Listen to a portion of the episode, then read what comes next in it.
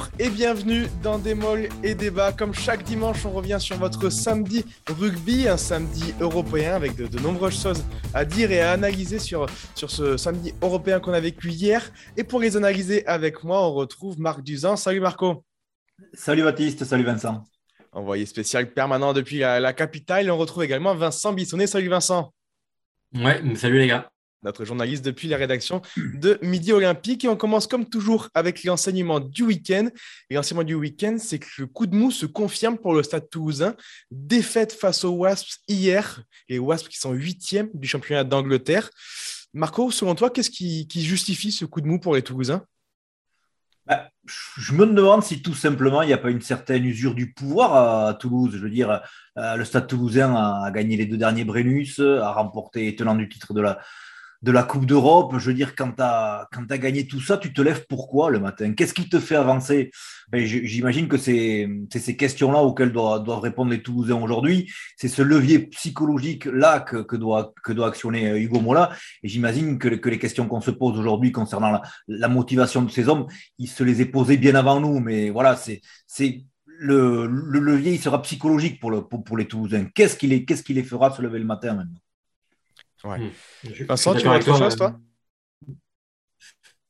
Déjà, je suis, je suis, d'accord avec, euh, avec Marco euh, et on en a déjà parlé. Et d'ailleurs, à ce sujet, j'avais été épaté par le, par le début de saison des Toulousains hmm. parce qu'ils avaient réussi à rester sur la, lancée de la saison dernière.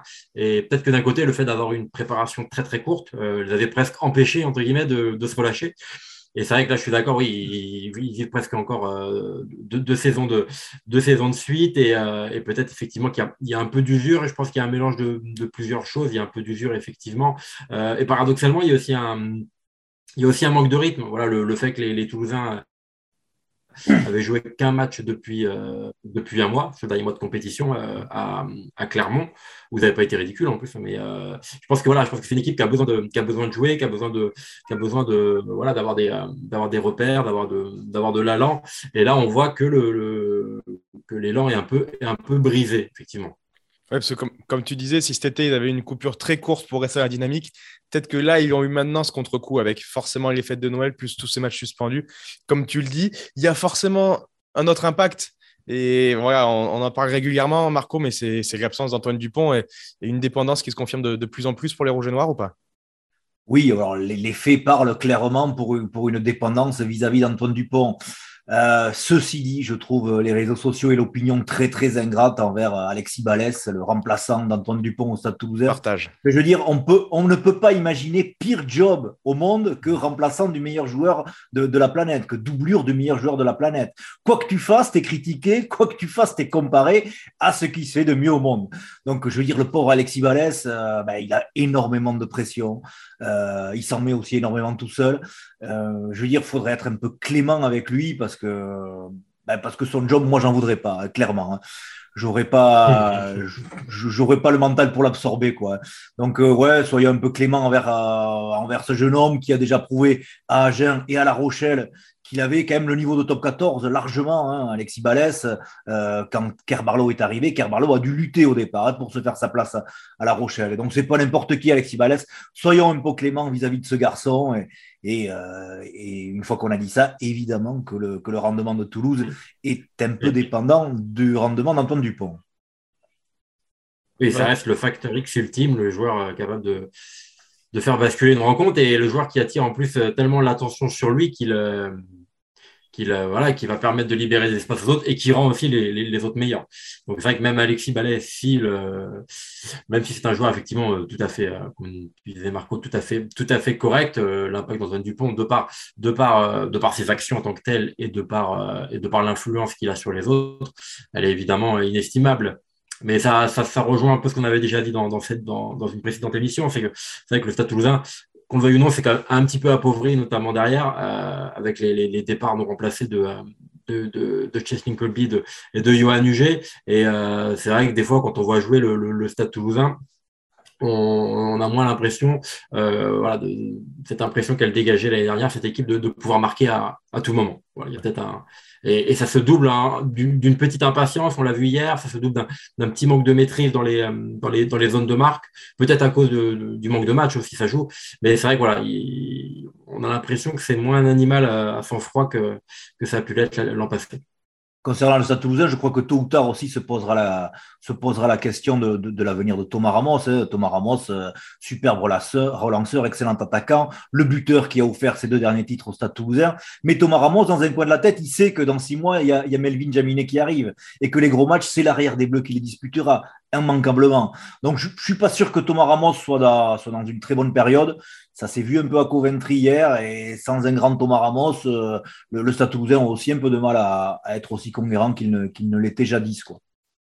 Pour juste finir avec cet enseignement du week-end, euh, c'est un avis personnel, mais je trouvais qu'une des, une des forces du Stade Toulousain l'an passé, c'est d'avoir eu tellement de marge en milieu de saison qu'il avait pu gérer son effectif jusqu'à la fin de l'année, et même s'il y a eu des, blessés en fin de saison, ils avaient pu mettre au repos les cadres quand il fallait, et ça tout au long de la euh, sur toute la fin de la saison, et même en, étant qualifié directement pour les, les demi-finales top 14, avoir cette semaine de repos. Est-ce que le Stade Toulousain n'est pas en train de de pas se mettre le feu, mais de, se compliquer toute cette période-là, Vincent, euh, toute cette période à, venir du printemps, en ayant en étant aujourd'hui sixième de cette poule de, de mmh. Champions, Cup, donc euh, forcément un parcours compliqué s'ils veulent remporter la compétition, en ayant plus de marche sur Montpellier euh, en top 14 pour, pour être dans les mmh. deux premiers, avec toutes, toutes, ces, toutes ces choses qui s'accumulent, les doublons qui vont arriver. Est-ce que, est-ce que Toulousain n'est pas en train de se mettre en difficulté? Moi, honnêtement, je suis pas très très inquiet pour eux. Ils connaissent un, vrai coup de mou, c'est incontestable.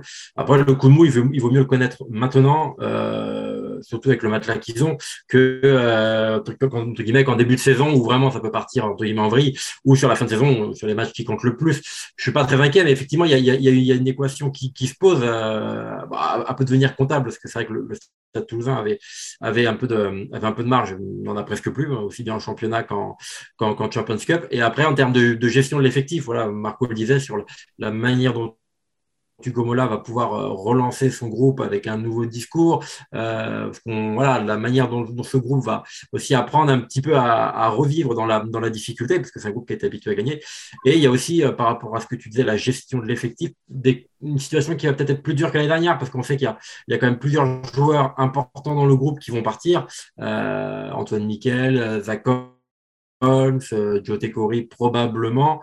Donc c'est vrai qu'il y a entre guillemets une petite fin de cycle et euh, voilà donc euh, tout ça mis bout à bout, ça fait quand même un petit peu de réflexion à avoir pour pour Gomola pour relancer la machine, c'est sûr. Allez, très bien. On conclut cette première partie en rappelant donc que le Stade Toulousain s'est incliné hier au Wasps 30 à 22 à Coventry et que le week-end prochain, il continuera sa Coupe d'Europe euh, en recevant Cardiff, dernier de cette poule B. Donc voilà, ça devrait quand même aller pour la qualification, mais dans, avec quel tableau pour la suite? On enchaîne, messieurs, avec la, question qui fâche. Mardi, Fabien Galtier annoncera les, 42 joueurs qui prépareront le tournoi des, des Six Nations. Euh, il y a un joueur cadre de ce 15 de France qui, depuis des semaine n'est plus convaincant. La question, la voici. Virimi Vakatawa est-il au niveau pour être appelé dans la liste de Fabien Galtier? Vincent, si tu avais euh, plus qu'une casquette, euh, des grosses lunettes de sélectionneur, est-ce que tu appellerais euh, Virimi Vakatawa dans les 42 et si oui, dans les 23 et si oui, dans, les 15 pour, pour, pour débuter le tour en destination? Voilà, question, euh, question multiple. Euh, dans les 42, oui, je pense quand même que Virimi Vakatawa euh, est, quand même un joueur important du, système, même si sa forme, Marco en parlera peut-être un peu plus précisément, parce qu'il il, le suit régulièrement avec sous les couleurs du, Racing. dans les 42, je pense que la question pour moi ne se pose pas vraiment. dans, les, dans les 15, parce que dans les 23, j'ai un peu de mal à voir, même s'il a une polyvalence éventuellement en ça me paraît quand même pas, euh, ça me paraît moins flagrant il y a quelques années, cette, polyvalence.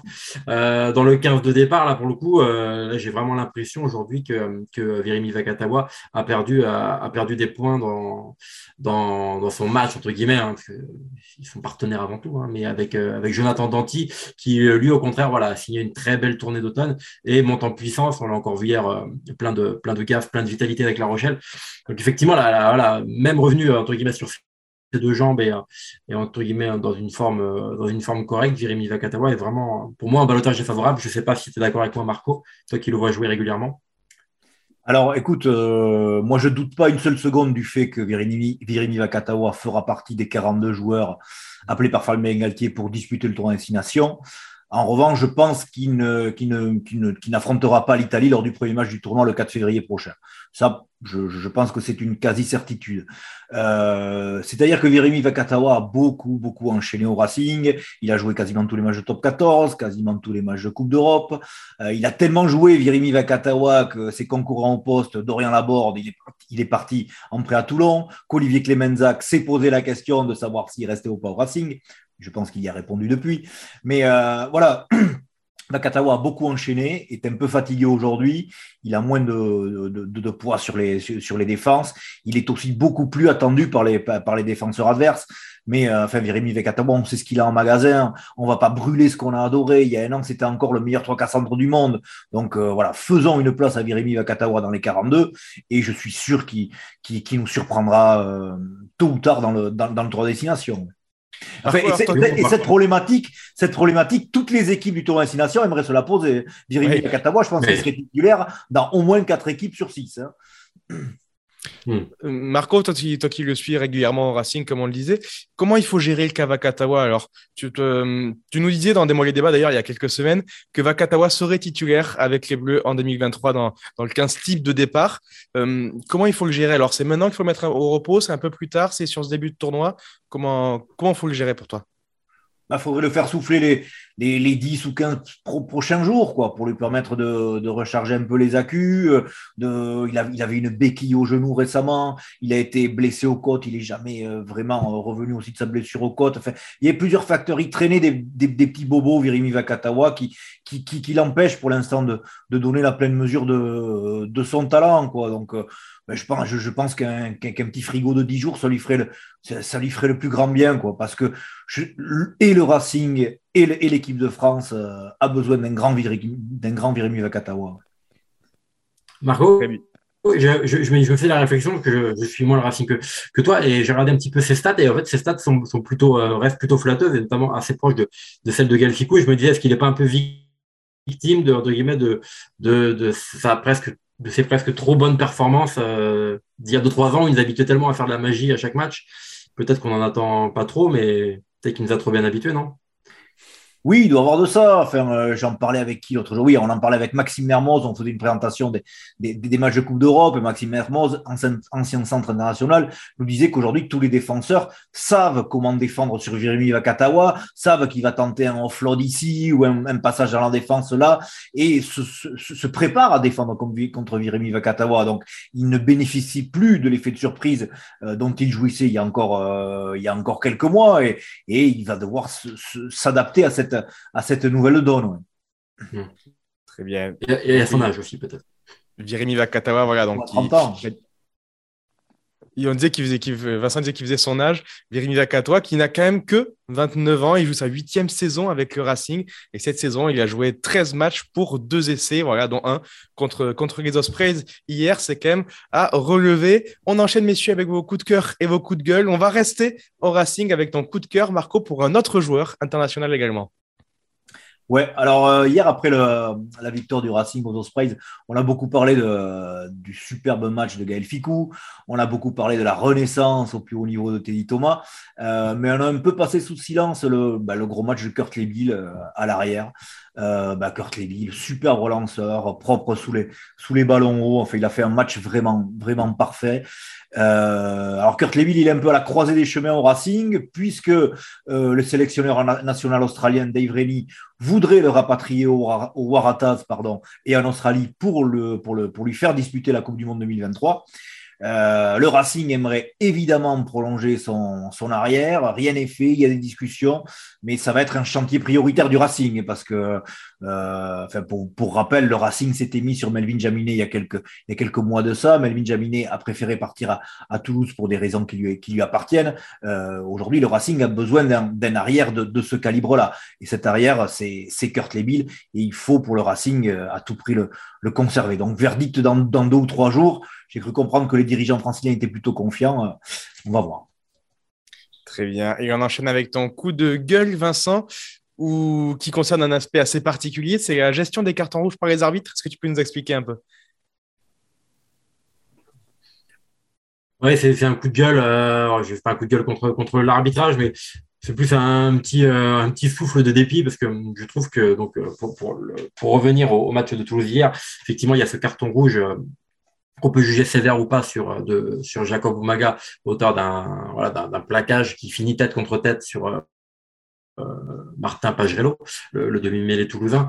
Euh, il y a application stricte de la règle. On demande aux, arbitres d'exclure tout joueur qui provoque un contact tête contre tête. C'est une chose, mais le problème avec, cette règle assez stricte, c'est que je trouve que derrière, souvent, les arbitres compensent trop, en fait. Compensent trop dans l'autre sens. Et alors, du coup, euh, ça fait un peu double, je dirais pas double polémique, mais il y a un peu double controverse. D'un côté, on peut dire, ah, il était trop sévère euh, sur le carton rouge euh, pour les Wasps, mais à l'inverse, je trouve qu'il a été étonnamment clément avec, avec les Anglais, notamment quand il y a eu une, série de, groupés pénétrants qui auraient dû donner, à mon avis, lieu soit à au moins un carton jaune pour un, pour un avant des Wasps, ou, ou peut-être même, pourquoi pas, un effet de pénalité. Voilà, et j'ai l'impression que souvent, quand il y a des cartons rouges un peu sévères, il y a de la compensation derrière. Je suis pas sûr que voilà, je suis pas sûr que le plus et le moins, euh, ça fasse vraiment euh, de, de l'équité. Voilà. Ça, rajoute de, la polémique à la polémique. tendance à compenser. Voilà. Très bien, Vincent. Et on va conclure l'émission comme toujours avec le prono. Le dernier match de ce week-end, ce sera Clermont contre les Sail Sharks ce dimanche à 18h30. Euh, voilà, deux équipes qui ne sont pas au mieux. Sale est 9e du championnat d'Angleterre. Clairement, qui, voilà, qui, a du mal à revenir dans, les 6 en top 14. Euh, Marco, quel pronostic tu fais pour ce match Et clairement, toi, euh, arrive armé quand même pour, pour ce match à domicile européen. Oui, alors Clermont a été si mauvais euh, la semaine dernière au Racing que je n'ose croire que les, que les Jaunards puissent reproduire euh, deux fois consécutivement une telle piètre performance euh, qui a coûté d'ailleurs quelques années de vie à John Gibbs. Il était furax après le, après le match au Racing la, la semaine dernière. Enfin, moi, je vois, je vois Clermont sur la réaction d'orgueil battre les Seychars qui sont néanmoins très très costauds. Hein. Mais je, vois, je, je vois les Jaunards gagner d'une courte tête sur la réaction d'orgueil. Vincent, ton avis? Je suis d'accord avec Marco sur le, fait que les, Clermontois vont être revanchards. Revanchards par rapport au match du Racing, effectivement, où il y avait pour eux vraiment la place de, gagner. Revanchards aussi parce que la dernière, dernière euh, rencontre de Champions Cup à Clermont euh, c'était soldé par une défaite face à, une défaite assez logique en plus face à face à l'Ulster. Euh, voilà, donc oui, oui, je pense une. moi, je miserais sur une victoire un peu plus large quand même des Clermontois, parce que je pense quand même ils ont ils ont quand même de la qualité en magasin. On l'a encore vu au Racing. Hein. Euh, s'ils arrivent à mettre un petit peu de, du, du liant et de la constance dans leur jeu, il y a, il y a vraiment, il reste quand même un bel effectif à Clermont, même si ce n'est plus euh, l'effectif des, de, dire un peu de, l'époque dorée. Euh, voilà, donc à, voir aussi comment le, les Clermontois vont manœuvrer cette équipe de, de Sale qu'on dit très très coriace devant. Il suffit de voir un petit peu le, le pack hein, avec euh, l'autre de Jaeger, enfin toute une toute une tripotée de, de Jaeger du Prez, ouais, sud-africains partout. Internationaux. Voilà, ouais, donc euh, ça sera intéressant. C'est clairement des fois sur le que clairement sur le, combat, à dire un peu euh, auprès peut être mis en difficulté, ça va être intéressant. Mais je pense que sur la qualité pure et sur l'orgueil, clairement, oui, je, vois clairement quand même gagner avec une bonne marge. Oui, les, joueurs de, de Sharks qui, voilà, qui comme tu dis, un beau pack devant, même si ils disputeront cette rencontre sans Fave de Clerc et sans Manu Tuilagi derrière. Côté Clermontois, je vous donne la, composition rapidement parce qu'il y a un aspect qui, qui, qui, est toujours très séducteur dans, dans cette ligne derrière. Alors, une première ligne, Bibi Zivou, Fourcade, Ojovan. Une deuxième ligne, Thibaut avec Thibaut Lanen et Gavanini. Une troisième ligne, Ventonder, Fritzli et Cancorier. À la charnière, Bézi et Lopez. Aux ailes, Raka et O'Connor. Et au centre, Moala Penaud avec Matsushima à l'arrière. Le retour de, Damien Penaud au centre, ça, ça, peut vraiment faire des étincelles côté 40 Marco. Euh, oui, même s'il est aussi très très fort euh, à l'aile, hein, Damien Penaud. Oui, oui, oui. installé comme euh, les numéro 1 des Bleus. oui, oui, oui. je suis un peu surpris par ta question. Je n'y attendais pas, Baptiste. oui, oui, clairement. Oui. Même si tu, tu m'as dit qu'il jouait avec qui, Penaud, au centre? Et moi, là.